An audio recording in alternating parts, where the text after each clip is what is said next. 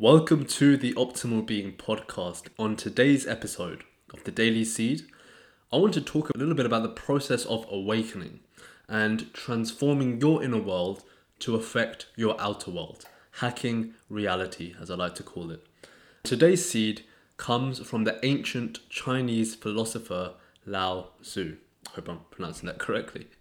And he states if you want to awaken all of humanity, then awaken all of yourself. If you want to eliminate the suffering in the world, then eliminate all that is dark and negative in yourself. Truly, the greatest gift you have is that of your own transformation.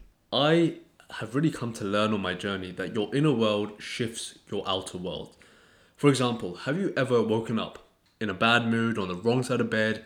You haven't caught your thoughts and you've just let them flourish, and then the day just continues to get worse and worse and worse. You miss the train, you have a bad meeting, etc., etc. But also, you have the flip side. You wake up on the right side of bed. You have a wonderful breakfast, maybe you have time for your morning meditation, and the day gets brighter and brighter. Everything is just going your way. There is no doubt that the energy that you are exuding affects and manipulates the reality around you. And on the journey of awakening, you suddenly see the world from a completely different perspective and you get excited and you want to share all this amazing information with everyone close to you with the best of intentions so that hopefully they awaken too and they see what you see and ultimately you have someone to share this with because let's face it the process of awakening is quite a lonely one in itself. And then what happens? Sometimes it might be close friends or close family they push back they may resent you they may look at you like you're crazy. I've definitely been there, and I wanted to share a story with you that I hope illustrates this point and how I really understood this in my own life.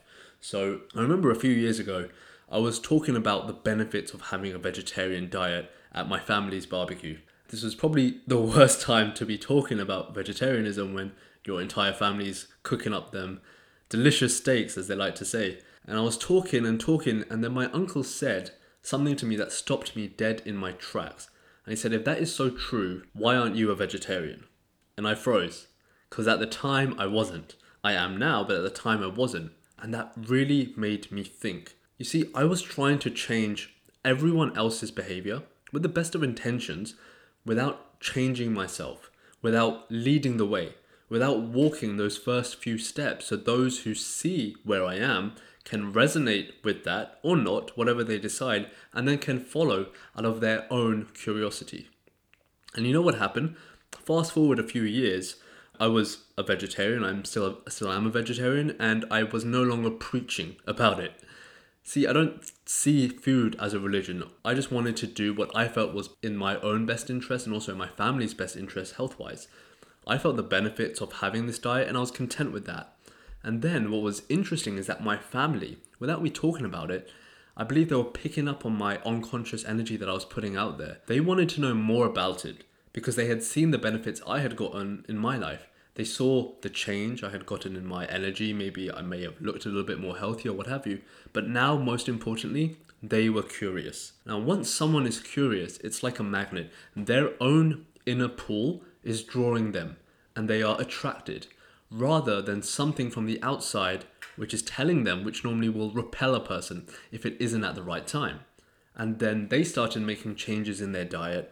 My family now eats a lot more vegetables. They eat, you know, vegetarian four or five days out of the week. And that's when it hit me that it takes so much energy to change yourself. How much energy do you think it takes to change others? A lot more. So, whatever you are doing in your life, focus on yourself because whatever message you have to give, you want to make sure that you are a living embodiment of that message. And lead with compassion, lead with kindness because, most importantly, kindness for yourself because where you are right now in your journey, you may not be that place tomorrow. Your views will change, your beliefs will change, the knowledge you have will change, and so too will your behaviors, so too will your actions. And on a deeper level, I have come to understand that everyone in your life is really a reflection of yourself. What I mean by that is that, for example, if I'm getting annoyed with someone else's behavior, there is ultimately that element of that behavior within myself.